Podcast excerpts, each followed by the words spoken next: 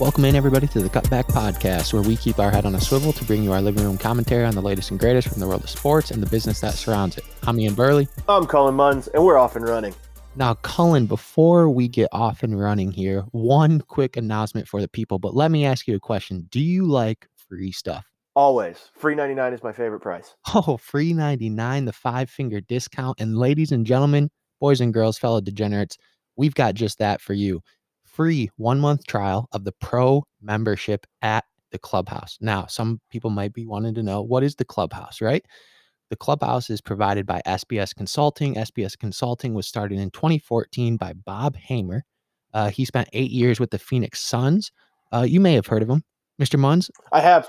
I've had have heard of him. Uh, they've actually, if you check your local N B A standings, they're toward the top in the Western Conference this year. Fresh out of the bubble, they were the team that was as hot as any, hot as the sun, you could say. Ooh, I see what you did there.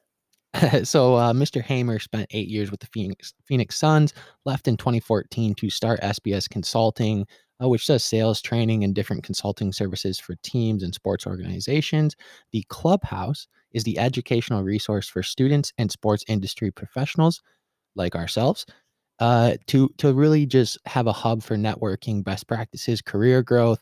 As a part of this pro membership, you get access to live and on-demand webinars, uh, different mentorship relationships uh, with people in Mister Hamer's network, sales training materials, sp- specific job boards, uh, mental health resources, and much more. So if you want to take advantage of this free one-month trial, head on over to clubhouse dot sportsbusiness dot solutions to check it out and email Bob directly at bob at sportsbusiness dot solutions. Tell them the Cutback sent you and get to club housing. I'm excited. Do it. So let's go ahead and jump right into the work topics of the week. Now, this was a very awesome week in sports business, especially in the sports community on social media, because uh, earlier this week on Wednesday, uh, correct me if I'm wrong, but I believe it was yesterday, which is Wednesday for us. It was National Women and Girls in Sports Day. That is correct. It was yesterday. So we got to kind of celebrate a lot of the great women in sports that we know. And we need to do. We need to take a put a pin right there and shout out Producer Kennedy. Exactly. Uh, we, we've we've got our own.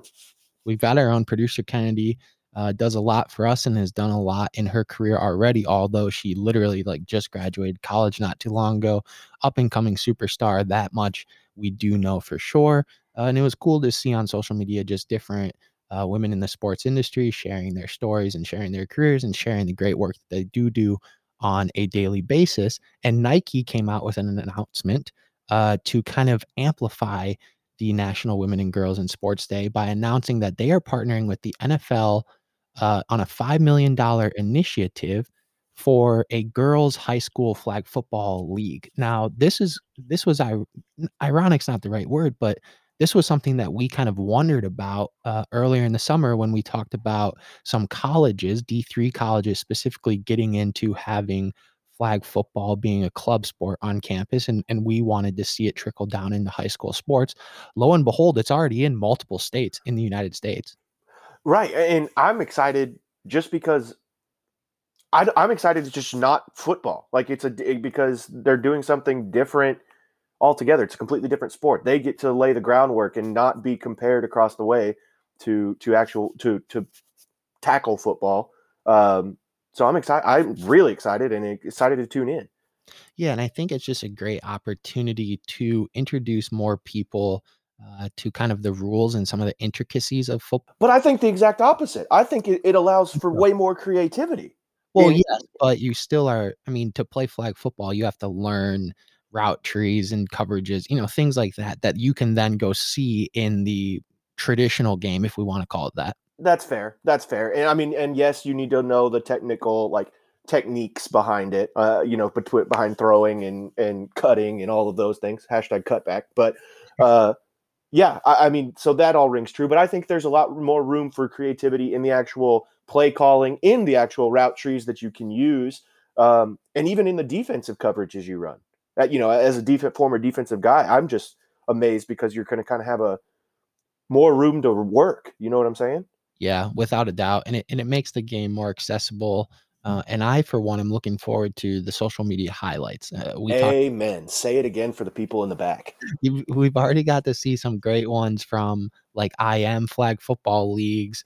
Uh, and, and it's always just great content. And again, to me, I think at the end of the day, it's about the accessibility and showing that this is a sport that doesn't need to just be um, enjoyed by a certain group of people. And it can be enjoyed in various different ways and forms by various different types of people. So let me ask you this, Ian, because this is what the people really want to know. Have you picked your team, your flag football team for the for the coming seasons? Well, at the high school level? Yeah. Go well, on, stake your claim. Who you I got? Mean, if the Otsego Bulldogs are going to put a team out there on the field, then that's going to obviously be my team. Uh, so you heard it here first. I'm holding you to that. Are the do we have inside knowledge? Are the Otsego Bulldogs getting in on this? We do not, and the article I saw, Michigan is not listed in flag football. What we got Alaska. Doing? Arizona. Get well, Gretch on the phone. Neither is Texas. It's at well, the, that, uh, hold on. That's not surprising.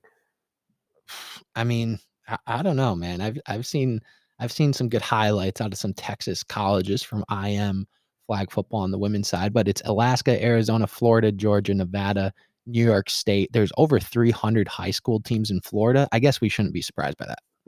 Wow. I'm, I did not know that. That's impressive.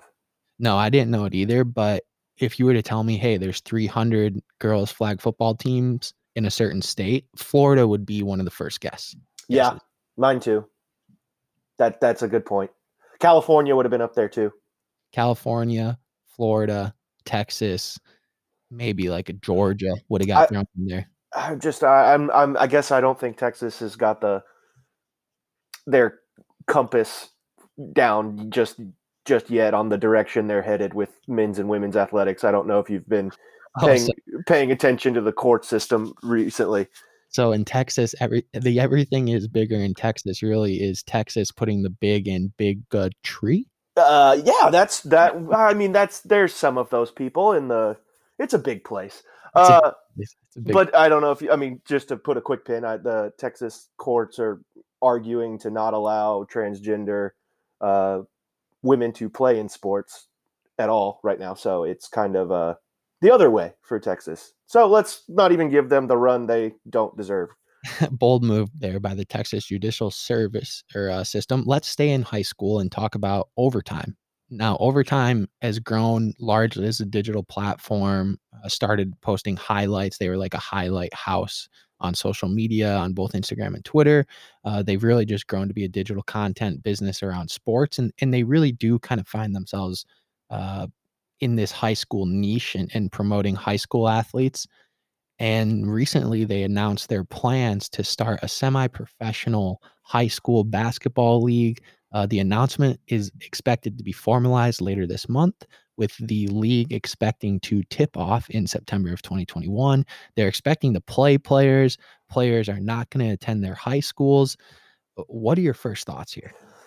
My first thoughts, and I don't even know, I, when I saw you put this in our outline, I I don't know if we talked about it on air or off. Uh, so, but we, we've kind of expressed our disdain for A A U yep. to each other, and and I I just really think that the A A U system needs an overhaul from top to bottom. And I, you know, don't think it's got a monopoly on the amateur basketball market. And so my first thought was, hey, this is at least some competition to that and maybe can kind of force A A U to compete, if you will. I don't know if compete's the right word, but you know what I'm saying. Um, do I know, do I think this necessarily will be successful? I'm not ready to commit to that yet. But I at least think it's going to put some pressure on A A U. Yeah, and the, my biggest question is how, you know, they're talking about being able to pay six figures to, you know, the players essentially. I'm wondering how they figure they're going to monetize it, if if it's through traditional T V, if they're going to use players in high school who already have like millions of followers on Instagram and just monetize those followings, monetize streams, like. Because if you're going to pay these players this much, you, you got to be making money somewhere. So I'm more curious about how they are going to make the money to be able to to uh, pay these salaries. Because let's give LeVar, LeVar his flowers maybe with the J B L. You know, he thought he was going to be able to pay guys, but they didn't even make it through a season. So is there a market for people to watch this that'll actually monetize the league in a way that they're able to pay all these guys? I, and see, I'm really, you know, I think, and the A A F being a prime example, the X F L being a prime example, these leagues that get started up, I don't really think people are comprehending how much it costs to do all that. And, and you've kind of seen it, the most recent examples through, like you mentioned, LeVar Ball's, J B L, and, and the A A F and the X F L kind of crossing sports, the leagues run out of money and fold. Um, so I just, I think it's, if anything, it's just a marketing ploy to get people hyped up that there is going to be money behind it, you know, and not just another flop league that doesn't make it.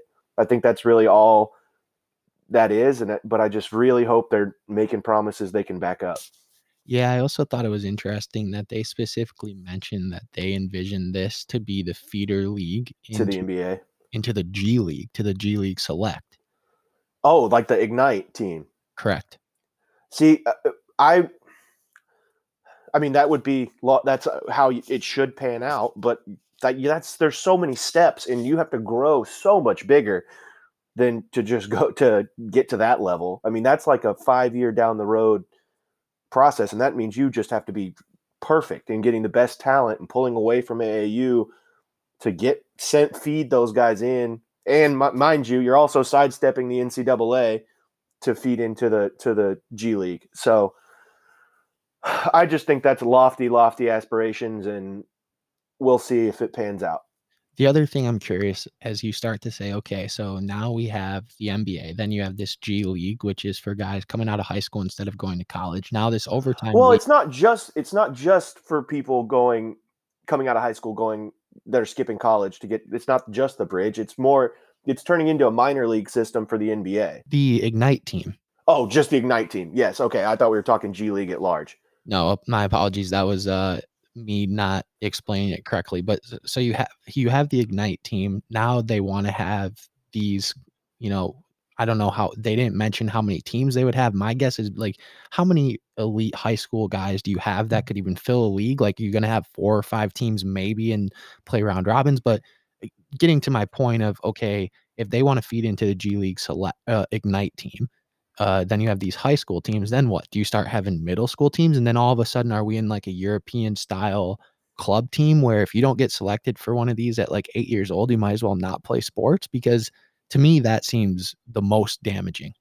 No, I think I think it just pushes, if it does take off and it does get to that point where they are the feeder into the to the Ignite, all it'll do is push A A U down into where A A U is now your middle school and lower realm, and then you go to high school and it's this overtime league or whatever, and your actual high school school and A A U is kind of in the back background.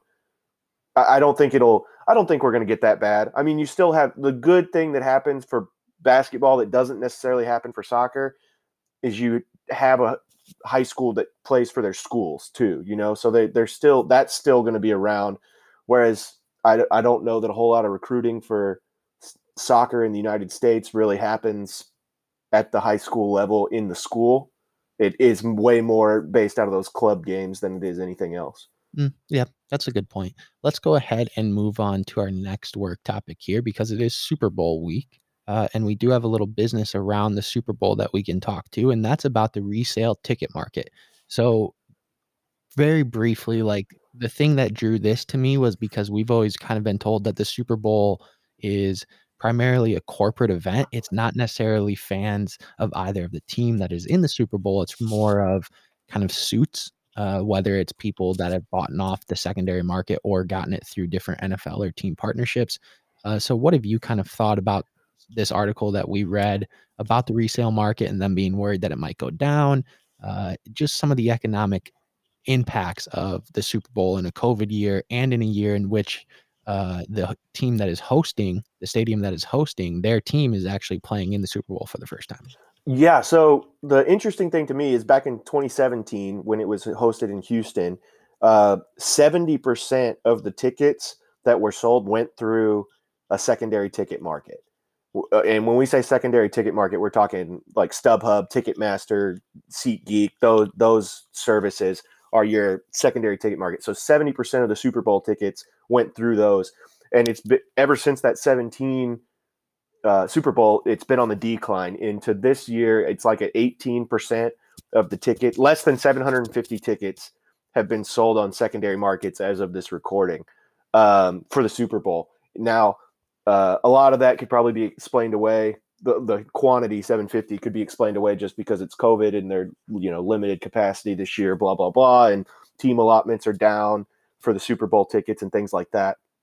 But uh, I think the other part that, you know, might get swept under the rug and, and is that is kind of also at play here is that the N F L has their own direct-to-consumer ticket partner, like ticket platform, if you will, eh, like setup. Uh, called On Location Experience, O L E for short. Um, and O L E this year pretty much point blank just said, why in the world when we now have, we can handle all of our inventory. So we don't need that. And it's more efficient for the consumer to buy it from us than it is to pay the twenty percent service fee at with StubHub or with Ticketmaster, whoever. Uh, so they can just come buy it to, straight from us. Why, it doesn't make any sense for them to s- sell their tickets to these other parties and cut them in when they when these D T C avenues can do it themselves. And I think oh, since twenty seventeen, O L E has been growing and growing and growing. And now you're starting to see COVID, it, it's really impacted it. But they just said, oh, we've got our arms around this thing. We're going to do it ourselves. And so my question is, are you going to start to see it as we keep going that these secondary services are going to have to start cutting these just exorbitant service fees they charge uh, on their tickets in order to compete with these D T Cs that are the leagues are forming themselves to actually push these packages in more uh, that in a more efficient way to actually compete? Or are we even going to see StubHub go out of business because these leagues have gotten big enough to where they can provide D T C tickets without StubHub? Yeah, a couple interesting questions. I, I think it's very smart by the leagues because especially for these premier games, and we're talking playoff games and Super Bowls and championships, things like that, a ticket really becomes an asset for some people, right? Like not necessarily you or I, like if we were able to get our hands on one of those tickets, we're going. But for a lot of people, it's I want to get my hands on one of those tickets so that I can use it as a business opportunity to resell for a profit, right? Absolutely. So I think these leagues are finally realizing that, hey, a lot of people are getting these tickets and just using it to sell. Um, and they're doing so through these secondary platforms, and those secondary platforms are making revenue. So it's, it's just dollars walking out of the N F L or of Major League Baseball, whatever it is. In this sense, it's the N F L. So I think they realize that there's an opportunity there for them to cut out the middleman and and have that ticket exchange be upon their own platform.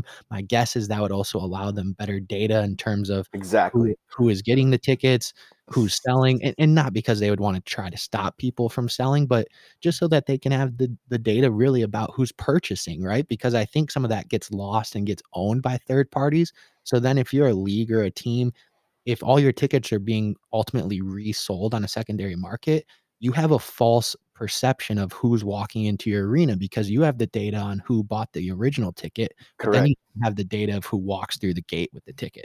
So I think it's great on those multiple levels. And um, I, I, I think the secondary ticket markets, I, I don't know, I, I, they would have to find a way to either um, slash their kind of markups and, and the cut that they take, or they would have to prove to leagues that they have a scale Uh, that the leagues maybe can't reach and enter into like more official partnerships. Well, and the other thing that, that yes, to both of those, I'm going to Alan Benavidez, yes, and you. Um, yes, and they also, the N F L or the leagues, these that are, these platforms that they own themselves, they have the ability to add more benefits to the tickets that you buy. So they can give you some experiential benefit as well when you buy the ticket from them that StubHub can't give you. All StubHub can give you is this ticket and a crisp high five as right. when you buy it, you know, and they're going to charge you more than the face value of the ticket like the N F L will. And, you know, it, it, in the in the season of yes, and if this is all done, let's say within the singular like N F L app, then the N F L is driving downloads and usages and monthly visits to their app, which then they can sell sponsorship within the app. I, I mean, now the wheels are turning. Now we're making money. Right. It's like we work for the N F L. Let's um jump ahead into the play topics and stay kind of in the football sense of things and other things that you and I have both studied. Um, this this conversation happens all the time, and it's a conversation of situational football versus the growing argument for analytical football. It's always put on display really every game, especially in marquee games, because there's always a decision made that somebody is saying the analytics told the coach to do this. And then if it doesn't work out, then there's always this big debate. Um, and, and for me, it really brings into this argument of what is the correct mix of using analytics, but also understanding the situation of a game and, and how do the analytics account for those situations? Like, okay, first off, let's just break this down. What is analytics to you? Define what analytics are. Well, the way it gets used is it's like a scenario planning to say, hey, in these situations on it with these conditions. So let's say we'll use the example that kind of sparked us to talk about this. Packers are playing uh, the Buccaneers. It's the end of the game. The Packers are down eight points. There's two minutes left. They're in the red zone. It's a fourth down and eight, or it's fourth and goal from the eight. They decide to kick the field goal to go down five uh, instead of going for it on fourth and goal. So football analytics is putting together all of these scenarios and doing these decision trees to say, hey, if you go for it here, your percent, your ultimate percentage of winning is X. Right. And see, and I guess another yes, and I guess we've already found the episode title here. Uh, Makes but, my job a little easier. But I, I see, I see analytics, and this I'm taking this straight from Daryl Morey, but the former Rockets G M, now G M of the Philadelphia seventy-sixers, a little sour note on the way he exited. But anyway, he always said that people get confused and say analytics is this deep dive into numbers and you ha- and kind of what percentage chance and all this crap. No, and he just says it's really trying to find an advantage, finding trying to find a competitive advantage in any aspect of the game, at, at whatever point that is. And so to your point about the going down five versus kicking the and kicking the field goal and going down five or going for it on fourth down, they thought there was an advantage to kicking it as opposed to going for it kind of deal. Where, but I think the difference is, you see a lot of analytics in basketball and in baseball, a whole lot in baseball. And the difference between analytics there and analytics in football is just the amount of the sample size. Like mm-hmm. in ba- in basketball, there's hundreds of possessions, a hundred possessions about per t- play, per game, per team. And baseball, I mean, there's a hundred Uh, at least one hundred pitches. I mean, one hundred fifty pitches, probably. Yeah, I mean, ish. Uh, it, I mean, it's hard to tell. A starter can throw one hundred pitches. Um, I mean, so there's so much sample size to pull data on. And so you're basically just saying, these are the averages. These are when you do better in these situations. This guy hits the ball to the right eighty-five percent of the time. So shift. We're going to shift and put all of our defenders on the right because eighty-five percent of the time he hits it here. And so we're getting an advantage. You know what I'm saying? Yep. And so in football, that analytical stuff, it, it's kind of like one-off situations during the game that, that analytics are happening. And so you'll people tend to lose their minds because the analytics don't hit every time. Like there is still that fifteen percent that the analytics are wrong when the guy beats the shift in baseball or, you know, a three-point shooter who shoots better from a certain spot on the floor misses at that spot. You know what I'm saying? Yep. And so I just think the sample size in football makes it that transition to analytics and data and all that jazz harder in football. Yeah. And man, I, I think, I think you're right. And I also think that football, like I think at the beginning and on the outset, football analytics were used to understand tendencies. So if a team is, if a team plays, you know, com- lines up in their nickel package, uh, what percentage of those plays are going to be blitzes? What percent are they going to drop into cover two, cover three, cover six, so on and so forth, right? So they're right. using these tendencies. And then all of a sudden it seemingly made a quick turn to like coaches going for it on every fourth down, it, especially at like the high school level. Like absolutely, we're going to go for it on every fourth down. We're going to kick an onside every time because if you run all the numbers, it says that you have a better chance to win. We saw Chip Kelly doing a little bit in college, never going for it on fourth downs. Uh, and so I think the league is trying to use it to find these advantages in certain situations. But I think you have to be careful and understand, and, and this is using analytics, not just in a sporting manner, but really in, in a business manner as well, where numbers are numbers in a vacuum. You have to be able to apply them to situations. And when you're making your decision, you have to mix those two. So let's go to the Packers situation here to bring it full circle. Maybe if they're playing my lovable Detroit Lions in week sixteen, maybe you do kick the field goal there because you say, hey, I feel pretty good that we're going to get a stop and get the ball back. But you weren't playing the Lions. You're playing Tom Brady, who right. is like the greatest quarterback of all time. And you're saying, yeah, we're going to give him the ball and we think we're going to stop him in three plays, when everybody else in the building says, do whatever you have to do to not give that guy the ball back. And if you do give him the ball back, it's because you've tied the game, not because you chose to still need to get the ball back and then go score another touchdown. So right. And when they also went for it at fourth and goal, even if they didn't get it, Tom Brady's pinned further back than starting at the twenty-five. And it's, right. a, and we both know from football, it's a lot harder when you're dropping back into your own end zone than when you get dropped back in the, at the twenty. Without a doubt. You got less room to move around. Now right. Brady's out. We don't have to dive specifically into that situation, but I think it's important for people to understand that situational situations are situational, uh, and every analytic in the world, even as two, you know, I'm, I like to be analytical heavy.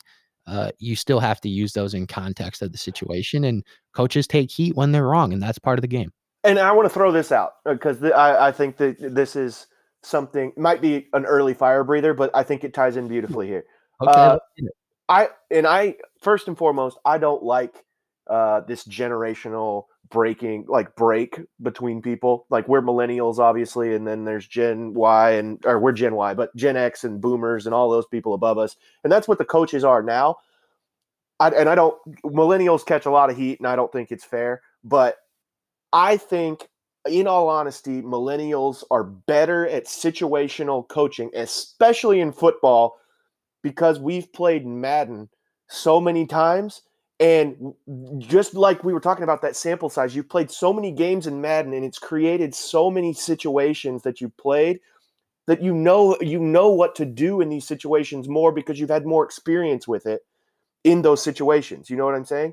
So I am I'm, I'm arguing that millennials are better situational football coaches because we've been through artificial situations way more than boomer coaches have, who are just playing an actual football game. Yeah, we've essentially gotten a free simulator to play as much as you want, and these right. situations come up, and you can be a little more, a little more like loose in Madden. Obviously, you can go for it in situations you would never go for it, but regardless, you're just being introduced to so many random events that may only happen like one time in a real football career, but it might happen to you in Madden every other game or something like well, that. Well, not, e- not even that. If it happens one time in Madden, you usually will know what to do. But it, because it, it, if it happened, you'll learn from it and do it again, like the next time, do it right or adjust, whatever. If it happens for the first time in your life in a real football game, yeah, it's panic, and you see it all the time. Like coaches burn timeouts for no reason because they panic and they're like, ah, crap, what do we do, you know? And so burn a timeout. And then that timeout usually ends up costing you because you wish you had it at the end of a game. Well, and it's interesting to hear people in football, and, and I'm talking like G Ms and head coaches and, and scouts and former G Ms, talk about how coaching staffs, depending on how good the coach is at these game management situations, which this is kind of what we're talking about essentially, sometimes they have to have somebody on staff up in the booth who is literally just in charge of game management and making sure things are Uh, kind of happening correctly, because it's so easy for a coach, whether they're an old school coach or even a new school coach who is just buried into a play calling sheet twenty-four seven, because they got to make plays. Like they got to call plays within like ten seconds of the, the prior play happening, that they lose track of the actual situations of the game and they get out of their head. Right. So let, let, let me ask you that, because we're here and I want to talk about this and I hate it. I think this, I think this is one of the most inefficient forms of football, both at the professional level, college level, all over. I mean, you brought up the guy who sits up in the booth and calls timeouts for the team. There's also the get back guy on the sideline, like the most useless people, like useless. They're important. I understand, but that that's what the head coach should be doing. If the head coach is calling plays, what is the offensive coordinator doing? Right. Like, like the, if the head coach is calling the plays, then the offensive coordinator needs to be there with a clipboard slapping you on the ass and saying, hey, call timeout, call timeout. Like, that one of them needs to do it. You don't need, like, yes, I agree. The timeout calling and knowing situations is so important, but I'd argue that's what the head coach is for. Right. Yeah. And it's hard because you sit here and it's like, these coaches should be able to handle all of it at once. Like they, it, it shouldn't have to be such segmented roles. But as we've both been in football buildings, we know that the quote unquote traditional football guy, they are so single and like narrow focused, especially within the setting of a game, that I think they feel it necessary to have some of those other auxiliary pieces. And then we know that football guys, or football people, I should say, uh, are also known to be just creatures of habit and creatures of routine. So once that get back guy is on the sideline, he's not leaving the sideline. He's there. He's he's got a free ride. We'll do a whole segment on him for McVay's get back guy. And that, but that's just, that is such a colossal waste of money. It's so inefficient. Like, right. as as a head coach, run your team properly. Right. You shouldn't need a get back guy. Get you, because ninety-nine percent of the time the get back guy is for the head coach anyway. So get control of yourself. Now, what about the auxiliary strength coaches, especially in the college game, who are uh, the towel brigade? Yeah, and they're the towel brigade and the smelling salt crew. I mean, like, that's really, though, I'm serious. That's all they do is walk around with the smelling salts and give them to you. And then get the walk-on guys and the guys in sweats, you know, the injured reserve. Get flipping, them the towels. Flipping towels with swag surfing, yeah. It's awesome, but you're it's, right. It's such a waste. Like, that is such, and they get paid six figures to wave a towel and open a jar of the most intense smelling stuff that'll mess your brain up for your entire life. If you're in the third row, you might catch some of that. I'm no, no kidding. And I'm don't care. While I was at one of the football programs I worked for, um, we had m- morning practice. So you'll know which one that is, because one of the other programs didn't do morning practices, but I, it's four, four o'clock in the morning and I'm at the building and we roll into practice. I mean, I'm tired, tired, tired. And the strength coach walks up to me and he's like, hey, you need some? And I'm, I don't even know what he's talking about. I'm just so foggy, you know? And he's like, you need some? And I'm like, sure. I'd like just whatever. And he opens this jar and put, just throws it in my face. And it literally was like getting kicked in the nuts and punched in the throat at the same time. I was, and drinking five gallons of coffee. Like, it was just this wild, like, my brain literally just like came to life. And I was like, this is, th- there's no way that's good for you. There's just no way this is good for you. Effective, but damaging. Very, there's no way.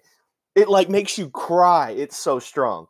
I believe it. I believe it. I have, uh, I've seen it used in football buildings. Uh, one of our loyal listeners, who we won't name in this scenario, but at a certain Uh, grad school beer Olympics also ah. was utilizing such substances uh, to ensure great performance. Yeah, it's almost, it's, I think it should be in the P E D category. Yeah, it is interesting. And when you see, it's just, it's just a wild thing. Uh, you mentioned efficiency. You know, we've kind of hit on efficiency really in this entire play topic. And I think that transitioned us nicely into uh, the money move of the week that comes to us from Producer Kennedy, about a country uh, who has so- shown some better efficiency than maybe the U S has in their uh, COVID nineteen response. That is Australia. What does and, the U S do efficiently? Uh, that is something that we probably don't have enough time to try and scour our brains to find an answer for. I'm, I don't think there is. I really, I'm trying to think. Chaos. Ah, we're good at that. We're, I, I mean, whew. Anyway, all right, back to back to Australia. So Australia is hosting the Australian Open, uh, which is a tennis tournament, and they are going to expect uh, thirty thousand spectators per day uh, at the event. That's something that if you said that in the U S, people would probably like, I, I mean, it, it gives me anxiety damn near, right? Um, and especially because you talk about tennis stadiums, like that is damn near capacity. And in, in fact, it's going to be about fifty percent capacity when you compare that to American sports at max, kind of hovering around twenty to twenty-five percent capacity at professional sports. So good for our friends down under to be able to go and enjoy some live sports. And we will sit uh, enviously here in the great U S of A. Uh, yeah. I mean, I hope we're not too far behind, but uh, for some reason, I just, after watching what happened to the N H L, not a hockey podcast, but after seeing what's gone on in the N H L these past uh, few weeks, I'm less less optimistic. Now, an, somebody who is also maybe not so efficient is your fire breather of the week regarding uh, the M L B Hall of Fame. Let's talk about this. Oh my gosh. All right. So real quick rundown. Uh, so for the first time since nineteen sixty, um, nobody was elect selected to join the Baseball Hall of Fame uh, this year. Uh, Curt Schilling was on the was on the ballot. Barry Bonds was on the ballot. Roger Clemens was on the ballot, just to name a few. Uh, baseball is a little different from the other sports, but we'll talk about the other sports in a minute. Baseball, uh, to get into the Hall of Fame, uh, you have it's you're selected by this secret, very secret, nobody knows who's on it, secret panel of Baseball Writers of America. Okay, uh, and you have to get acquire seventy-five percent of the vote of the Baseball Writers of America uh, to be elected into the Hall of Fame. And I think, one, that's an absolute joke that the baseball writers control the Hall of Fame. But two, uh, I'm not the only one who thinks that. Um, Curt Schilling, um, who is rather outspoken on a lot of issues, and you know we won't dive into that, but he's been he's famous for the bloody sock on the Red Sox, uh, big big time pitcher. Um, Curt Schilling wrote, writes a letter uh, to Major League Baseball and to the Baseball Writers of America asking to be removed from the ballot because he dis- he wasn't elected this year and he did and he has one more year of eligibility, and he disagrees with the entire process, saying that they didn't play the game and he should be judged by his peers as opposed to these anonymous baseball writers. Do you, let me ask you, it just as kind of a throw out question. What are your thoughts on, one, the baseball writers controlling who's deemed worthy to be in the Hall of Fame or not? Yeah, I don't like it um, because I think they're right. I, I think you can be a really, really great journalist uh, for any sport, but I think that that doesn't one hundred percent mean that you um, kind of have like the qualifications of understanding what it was like to play the game and what it meant to be a quote unquote like Hall of Fame worthy player. Um, kind of on that note and on Curt Schilling talking about not wanting to even be on the ballot anymore, I have kind of like different thoughts on, I don't necessarily think that's the reason why he doesn't want to be on the ballot. Um, but I think he does make a good point in that I think the majority of votes should come from players and managers because that's just the way it is. Like, I don't know any other way to say it other than that.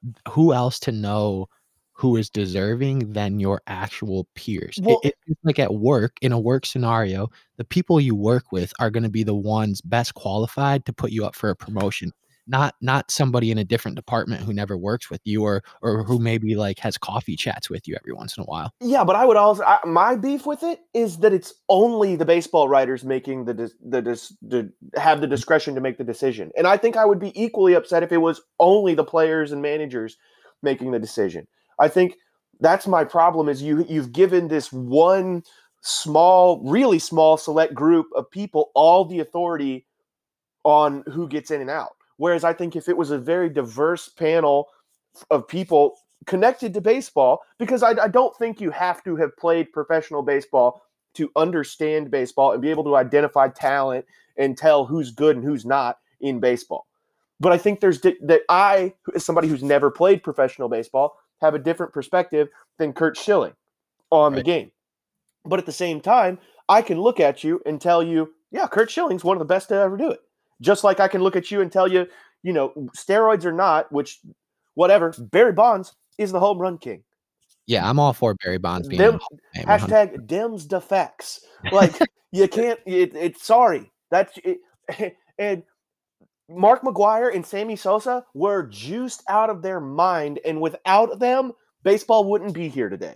Yeah, we saw a documentary on it damn near almost a year ago now. Yeah, and I, I'm upset at that documentary, too, because they didn't even address steroids. Another another baseball sweeping everything under the rug thing. And but, yes, it was a good documentary.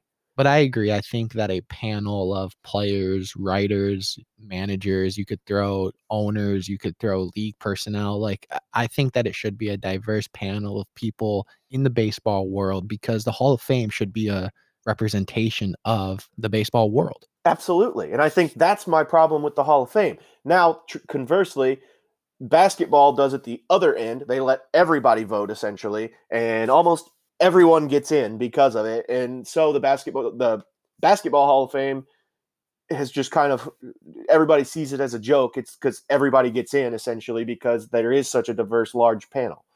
So that's the, the other side of the coin. There, there's an interesting kind of like argument there, or dichotomy, that I'm curious for your thoughts on, because I've heard this as well. It's like, we, people want the Hall of Fame to be very prestigious, and by nature, that would mean that it's very exclusive and you would have very small groups of people getting in on an annual basis. So I think there's the um, faction of people who see it like that, and they hold it in like the highest regard and have very strict qualifications for players to get in. I think there's also people who see the Hall of Fame as like the ultimate museum and encyclopedia of a sport. And if they view it that way, there's people who can get in for maybe, maybe not because they were the elite of the elite, but because of they what did they did a huge event for the sport. Yeah. Or, or maybe just the way they played, or, or whatever it may be, right? It, it doesn't have to just be based on their, their specific body of work of statistics is like through the roof. So I think there's just two factions of, of how people view the Hall of Fame. I don't necessarily think either are wrong, um, but I think that kind of leads to the differences in like voting practices from an individual perspective. Yeah, and I, I agree. And I, to your point, when you when we you know we're saying you need a more diverse panel in baseball, when you do get a more diverse panel, in order to keep it that prestigious thing, you need some figurehead to make sure everybody's on the same page. Like, hey, we're not going to just let everybody in and open the floodgates. You need to have like maintain this level of whatever level of prestige if you, to to to the Hall of Fame here. So you got to get a bunch of different factions of people on the same page that this is the bar for a Hall of Famer, which is harder to do. Yeah, I, I think it'll be interesting, because I think it'll continue to be kind of a fluid situation throughout the rest of our lives. Um, so I'll be interested to see how the voting practices do or don't adapt, and and if the classes each year get larger, smaller, if we have more years where people aren't voted in, um, so on and so forth. So we talked about a level of prestige, right? The best of the best. And sometimes, almost always, the Super Bowl halftime performance. What a transition. Featuring the best of the best in entertainment for that year. Uh, this year we got The Weeknd. You may have seen like the eight thousand commercials about it. I'm excited for The Weeknd. Am I, I alone? It'd be pretty good if I had to guess. I'm pumped for it. Yeah, I am too. I, I got to tell you, like for, I don't know. I've been, I'm, I'm excited for The Weeknd. Let's just say that. More excited than I have been in the last handful of years. Yeah. And to be fair, like, to be honest, I haven't listened to The Weeknd's entire like discography by any means. He, he's not in my like main listens, uh, but anything I do hear, banger, straight banger. I, yeah, I'm a, I'm a fan. I like, he's, he's my very much, I mean, this is going to be, you know, whatever, confessional, cutback confessional. But like when I'm studying, though, on The Weeknd, and I can just crank out some studying, you know, oh, the, back in the day when I did do studying. The musical aspect of his music, uh, if, if that makes sense to people, is pristine. I mean, it's top notch. Agreed. So Ian gave a kind of a lovely teaser, uh, you know, that's what he does. He's a bit, he's a professional tease, uh, on the fantasy, what the fantasy five is this week. Uh, for those who don't know fantasy five, where have you been first off, but welcome in to the hundreds and thousands, uh, fantasy five each week. Ian and I pick a topic. Uh, we pick two teams of five, pit them against each other, throw it to social media, see who has the best team this week, the topic. Oh, and we do use the snake system for the people in the back. We do use the snake system because it separates us from the animals and we live in a society. Ian, this week, as you kind of alluded to, is uh Super Bowl halftime performances. Yes. Yes. This was a tough list to put together because I uh, forget these more often than I realized. I would like to throw one caveat in, and you can disagree if you'd like, but I would like to throw a caveat. I think we should limit it to Super Bowl halftime shows that we have been alive for. Yes, and that is uh, my list is only made up of those anyway. So okay, perfect. Mine too. So we're we're only doing those that we have been alive for. That is for me the year nineteen ninety-three. I believe that's what ninety-two for you. Uh, yes, but I was born after the nineteen ninety-two Super Bowl, so the ninety-three Super Bowl would have been my first as well. Okay, perfect. So let's get into it. I won a complete nail biter by two votes last week. In Where our- were you people? I needed my posse out. I can tell you they weren't on Twitter because it was a tie on the, on the gram. Gosh, darn it. Well, that is disappointing. C Muns twenty-five has got to get a little more active on the Twitter, I guess. Yeah, you really do. Throw me a follow. Come on, people. What are we doing? Um, but because I honestly like didn't have a far and away favorite, I'm going to go ahead and let you take. Uh, oh, that is your the biggest mistake you've ever made. I, this was the first Fantasy Five that I can adamantly say there is a clear, no doubt about it, number one, and you messed up. Give me Prince, give me Purple Rain.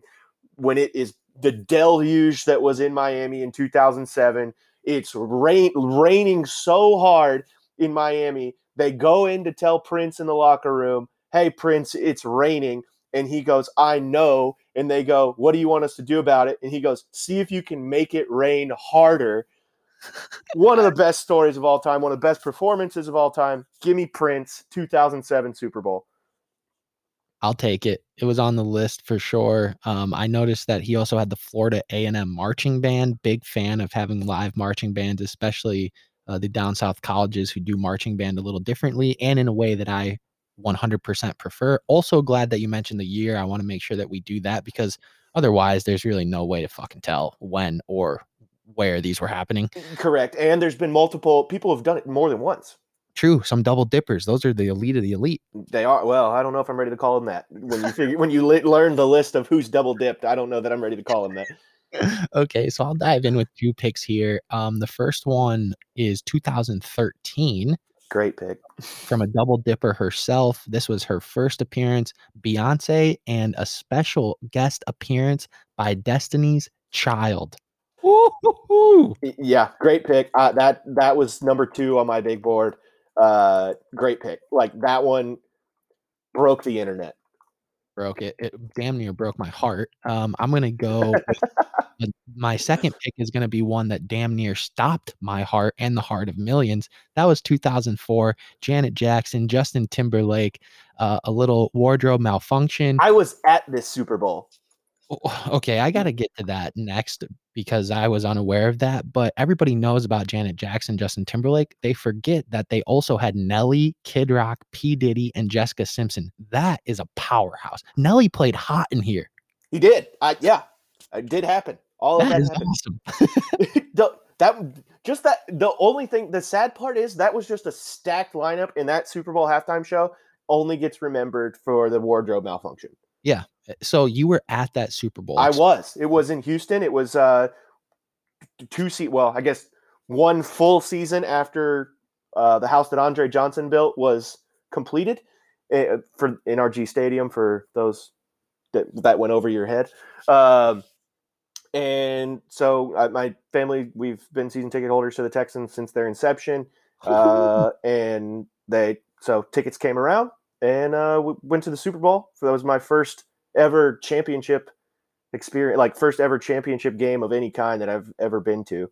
Um, who who so was in the Super Bowl? That was New England and Carolina. The Jake Delhomme yeah. Panthers and Vinatieri makes the kick at the end. That's that Super Bowl.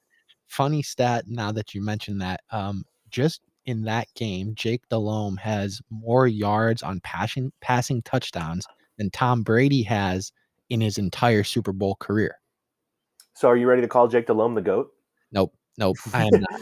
Uh, another funny tidbit about that game that I'm just reading here, the sponsor of the halftime show, A O L Top Speed. Ooh. Is that, wait, hold on. Would that, was that the A O L Top Speed? R I P, moment of silence for them. Thank you. Um, was that everyone's internet or was that a different deal? I, I think that was. I th- Yeah, I think that was everyone's internet too. But gosh, dang, man, millennials, everyone's internet, catch a new wave. It's everyone's internet. K I M, man. Oh, the, that who oh, I used to. Mm, good times. I had the worst handle in in on A I M. But anyway, moving on. Next, um, I'm gonna I got I'm gonna take I got number one and number two, uh, number three on my big board, um, and I'm going recently, just because the shock and awe value from this. I'm taking J Lo and Shakira in twenty twenty. Nice. And the reason why, because I was going in with very low expectations, and they were blown away. Absolutely blown away. Uh, for two ladies who have, let's just say, are maybe in their golden years, uh, put on a show. And I it, I think me just coming in with those low expectations uh, was just absolutely flabbergasted by the work they did. So that, that went in. So taking them. Uh, next.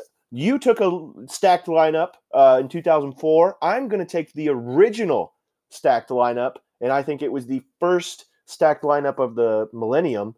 And that's two thousand one, when Aerosmith, Britney Spears, Mary J. Blige, and N Sync took the stage. Wow. In two thousand one. That is quite. That is quite the list of people there. Uh, yeah, find me, find me anywhere. You're going to have a list of those kind of just bang eclectic list of just bangers from there. That is quite the list of bangers. I do want to go back to Shakira and J Lo quickly, because you said they're in their golden years. It reminded me of one of my favorite sayings of all time. This comes from my guy, Charlemagne the God. Shakira and J Lo are out here aging like a fine wine, while the rest of us are aging like the milk in the back of your fridge. Y- yes, I've got some mold on me for sure. Okay, so let's see. I'm going to continue going on down my line here. My next one I'm going to take is uh, twenty fifteen. This was Katy Perry. You're Lenny taking Pratt, the Shark? The Sharks and Missy Elliott. Oh, man. Just because it, it was so, it was meme worthy, it, you know. It, it, it, yeah, the memes dominated the show. Like the Shark was better than the actual performance. Listen, he or the Shark, male or female, saw their opportunity, took it, national hero. So do you want Katy Perry or do you want the Shark? They're one and the same to me, bud. Same show. Same show. Okay, fine. I'll allow it. And then next, I am actually uh, live switching orders on my big board here, and I'm going to go with twenty nineteen, Maroon five, Travis Scott, Big Boy, and the Georgia State Marching Band. Wow, that is – okay. See, I got to be completely honest, and, and I could catch some heat for this, but I don't really care. Uh, Big Boy saved saved that that Super Bowl performance for me. Like it was a it was a stinker, an absolute stinker until Big Boy came out. Big Boy did a great job for sure, and uh, really took it over the edge for me. And Big Boy alone is worthy of a spot on my big board. Yeah, but I mean, dang, Big Maroon Five. Gosh, they poked so many holes in that ship. It's I don't. Anyway, moving on. Um, all right. I'm. I, this is where it kind of the rubber hits the road. Um, I'm gonna. I'm gonna round out my squad, and I've got a controversial decision. Uh, I'm gonna take Michael Jackson in ninety-three, and I will be honest. I don't remember this live, but I went. I was too young, but I did go back and watch it in the video, and. Love him or hate him, how you know all the stuff Michael Jackson did. The man can dance and perform a show. So I'm taking Michael Jackson in ninety-three. Okay, fair enough. And what are you going to round out with? I'm rounding out with uh, Madonna in two thousand twelve. Okay, yep. I, I don't. I just can't bring myself to bring the other to select the other person. Uh, so I'm taking Madonna in in twenty twelve. Period. Um, What about her uh, her crew that she had? Are you going to show them any love? Uh, who am I missing? She was flanked by L M F A O, a young Nicki Minaj, and oh C- yeah, I forgot Nicki Minaj was in that. Pretty good show. I did, I did, yeah, forgot Nicki Minaj. CeeLo was in that. CeeLo Green did have a a short appearance. It looks like as I'm looking here, uh, he performed two songs with Madonna. Huh. Well. I, I get, I'll just take the bonus credit. I don't even remember CeeLo being in that, but let's, I'll take it. Maybe a better, maybe a better pick than I thought it was going to be. Just really stealing them. Okay, I'm going to go back to the one that I originally flopped on my big board. Um, and this is two thousand eleven. It's the Black Eyed, Black Eyed Peas, uh, and they featured Usher and Slash. Oh, I thought the Black Eyed Peas were terrible. Absolutely terrible in their per, in their performance. Listen, again, you got Usher and you got Slash out there. Good for me. I'm looking at the song list that they played, and I know. Did that you I, listen to it? Like, they were so bad live. All three of them. I can hear it in my head. Yeah, it sounds better in your head than it does live. Uh, it's going to look great on the big board. Uh, let's run down maybe just the years. I had twenty thirteen, two thousand four, two thousand fifteen, two thousand nineteen, two thousand eleven. Mister Munns, go ahead. I had uh, two thousand seven, The Deluge, twenty twenty, two thousand one, nineteen ninety-three, great year, and two thousand twelve. Now, when we look at this Super Bowl, last week we were both leaning towards Kansas City. Anything changed for you there? No, still sw- still slightly in Kansas City, but I just it's so hard to bet against Tom Brady. Yeah, I, I agree, but I, I do – if the gun was to my head, I'm going to take Kansas City. I'm looking forward to what I am, am hoping could be a, a pretty awesome football game uh, from any way that you want to slice it up. I think we've had a, bit, a pretty good run of the past handful of years of good Super Bowls. Yeah, the Rams-Patriots one was a little blah, and then the Broncos-Seahawks one was pretty blah when they when the Broncos blew out the Seahawks. Yep, and similarly with the Broncos and uh, Cammy Cam and the and the Panthers, but th- this is good football that we're talking about for the most part. For the most part, I'm I'm excited. I, it should be a good game, um, and I'm just you know it's Super Bowl. It's like an American staple. Uh, Super Bowl Monday should be a corporate holiday, putting that out in the world now. Yeah. Uh, what, what is Biden doing? Why didn't, why hasn't that happened yet? Yeah. We need an executive order stat. Yeah, um, come on, Mayor Pete, get it done. It's, it's dinger season for you. So we want to get you out of here so you can go put some into right field. Maybe, uh, when they shift to left field, I can't hit it to the right. Literally can't hit it to the right. I like, I do. I, I think it is impossible for me to physically hit a baseball to right field. Hey, I, fine. Find the green, baby. Close your stance. I can't. I even when I close my stance, I'm poking them to left. Wait on it. Wait on it. Um. So episode thirty-seven, one quick athlete came to mind for me. That's former Seattle Seahawks running back Sean Alexander. Yeah, I had the exact same one. I, so that's perfect. Awesome. I love it. Shout out to our guy, Bobby Salami, uh, Bobby Golf Balls, Hot Rob. Hot Rob? He was, he's thirty-seven years old? No, but he's from Gig Harbor. Oh, I thought he was thirty-seven years old. That would have been that would have been hype. He might be, I guess. I'm not exactly sure. But j- just is Hot the, is Hot Rob one of the hundreds of thousands? Uh, I don't know. Honestly, probably not. But shout out Hot Rob if you're listening. He should be. He should be. We've called you Hot Rob on the air. People are going to be looking you up. Facts. Good luck finding him. Hot Rob. Anything else before we get out of here this week?